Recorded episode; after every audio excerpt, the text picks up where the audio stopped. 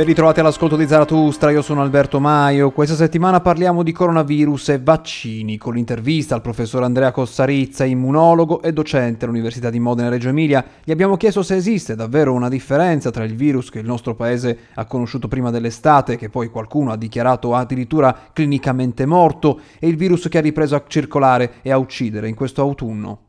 Ma dunque, io non credo nella resurrezione, per cui, come dire, un virus che muore non risorge, non, non è possibile.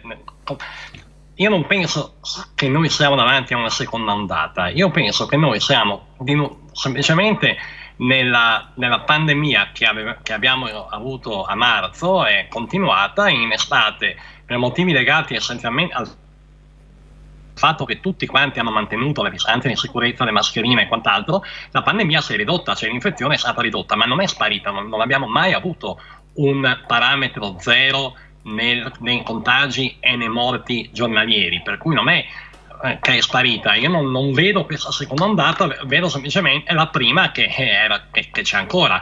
Chiamiamo la seconda fa lo stesso, è un fatto puramente tecnico, però il virus non è mai sparito, non è mai stato clinicamente morto non è mai stato un virus buono. Eh, le persone che si sono esibite in queste dichiarazioni forse avrebbero dovuto riflettere un pochino prima di parlare di una cosa del genere, perché dare informazioni e notizie di questo tipo senza avere un, eh, nessuna solida base scientifica, perché ricordiamoci che quando è stato detto che il virus era buono, abbiamo chiesto in molti, per favore fateci vedere le, eh, le evidenze, cioè fateci vedere le sequenze di un virus mutato che semmai ha perso un pezzo e non è più capace di fare quello che faceva prima. Succede, non è una cosa strana nella virologia e non è mai successo, nessuno ci ha mai fatto vedere le sequenze di un virus mutato in senso buono, per cui è stata una cosa messa lì. Sul fatto clinicamente morto, beh, penso che ne abbiano parlato molti e c'è stato anche chi fa della, come dire, l'ironia, ricordo Crozza che, che tutti abbiamo molto, eh, ma insomma eh, non, un, non, esiste un virus clinicamente vivo o clinicamente morto, quello, quello che sopravvive a morti purtroppo sono i pazienti eh, nel caso peggiore.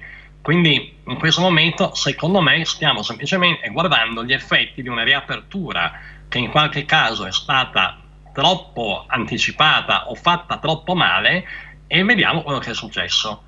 Il punto è che se lei se noi avessimo rispettato un po' di norme, un po' di norme sanitarie normali, voglio dire, che erano state indicate, probabilmente avremmo potuto andare in discoteca, avremmo potuto fare le feste e tutto quanto, però in modo diverso. Questo non è successo e ci troviamo a pagare ora gli errori fatti da qualcun altro dei mesi fa. Intanto abbiamo imparato qualcosa su come combattere eh, il virus in coloro che sono stati eh, contagiati, abbiamo sentito parlare di farmaci di vario eh, tipo in questi mesi, abbiamo assistito alla guarigione quasi miracolosa del Presidente degli Stati Uniti nell'arco di 48 ore. Su questo fronte si sono fatti dei passi avanti o siamo al livello in cui eravamo la scorsa primavera? Ma dunque, nei miracoli, di nuovo, io sono uno scienziato, faccio un po' fatica a crederci è che una persona sovrappeso, un minimo stressata, come il Presidente degli Stati Uniti, in 48 ore faccia fuori un virus come questo, mi lascia un attimino dubbioso, però naturalmente eh, spero sia guarito bene e ora si riposerà nei prossimi 4 anni. Il, um, il problema è che abbiamo visto molti farmaci, abbiamo usato molti farmaci, non ce ne sono moltissimi efficaci.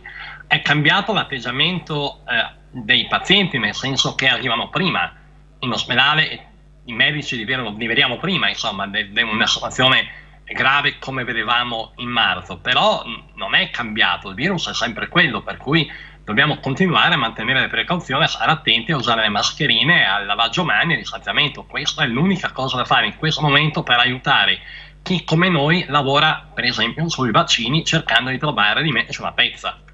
Facciamo una breve pausa e poi torniamo. A Zaratustra l'intervista al professor Andrea Cossarizza, immunologo e docente all'Università di Modena e Reggio Emilia. Con lui parliamo di vaccini e dei tempi record previsti per l'arrivo sul mercato dei nuovi vaccini anti-Covid. Ma quanto tempo ci vuole di solito per progettare, studiare e produrre un vaccino? Se lei vuole sapere se un vaccino è efficace a un anno di distanza, deve aspettare un anno, non ci piove. Se vuole sapere se un vaccino fa produrre anticorpi piuttosto che linfociti T o altro ancora, bisogna far, fare le prove e tutto quanto. Lei tenga conto che un farmaco, da quando a me viene un'idea o faccio una scoperta in laboratorio, da quel momento lì a quando entra in clinica, in, in, uso, possono passare dai 12 ai 18 anni. Questo è quello che raccontano i libri. Io ho tirato giù appena poco fa, mi sono letto alcune linee guida del, eh, relative ai, ai, trials clinici. Un trial di fase 4 termina in questo modo e un farmaco costa cifre che vanno oltre l'umana immaginazione, possono arrivare anche a un miliardo di dollari o qualcosa del genere. Tenga conto che mediamente per un vaccino i tempi sono un po' più rapidi, ma ci sono due aspetti.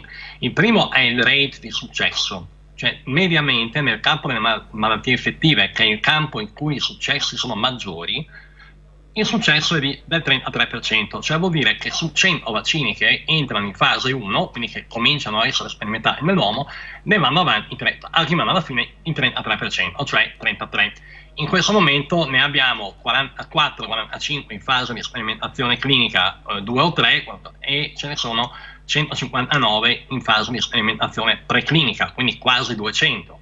È ragionevole pensare che in poco tempo arriveremo ad averne diversi, ma poco tempo non significa 3 mesi o 4 mesi. Anch'io sono molto preoccupato della velocità con cui le aziende dicono, proclamano che il loro vaccino ha il 90% di successo, ora i russi parlano del 92% senza ricordarsi che l'articolo pubblicato su Lancet eh, un paio di mesi fa è stato pesantemente criticato anche da noi italiani perché c'erano delle figure poco convincenti e non è mai stata data una risposta alla domanda per favore fateci vedere i dati originali e non quelli che voi avete elaborato. Questo non è mai successo. E quindi io sono molto preoccupato dalla velocità, ci vuole una sperimentazione seria, ci vuole, cioè bisogna capire che, come dire, che non, non si può arrivare a un risultato come quello dell'ottenimento di un vaccino assolutamente efficace e funzionante, soprattutto nel giro di poche settimane o di qualche mese. Ci vuole un po' più di tempo, gli studi devono essere molti e fatti in maniera assolutamente rigorosa. Da ultimo, e poi qui si instaura il discorso della fiducia eh, nel vaccino, perché con questi tempi magari qualcuno, eh, sappiamo la retorica Novax è sempre eh, in agguato e in questo momento potrebbe avere proprio eh, materiale da utilizzare. Un minuto su una questione importante perché sappiamo che è successo anche in Italia, persone dichiarate guarite dal coronavirus e si sono poi ricontagiate. Quanto questo elemento è fondamentale per comprendere se davvero un vaccino è ehm, utile oppure no? Ah, questo sarà un aspetto assolutamente chiave, cioè capire qual, quale tipo di immunità viene indotta e quanto tempo dura l'immunità, perché qui ci può essere il problema che chi ha fatto la forma lieve di, eh, di, infezione ha sviluppato pochi anticorpi e questi anticorpi non lo proteggono più, sono spariti.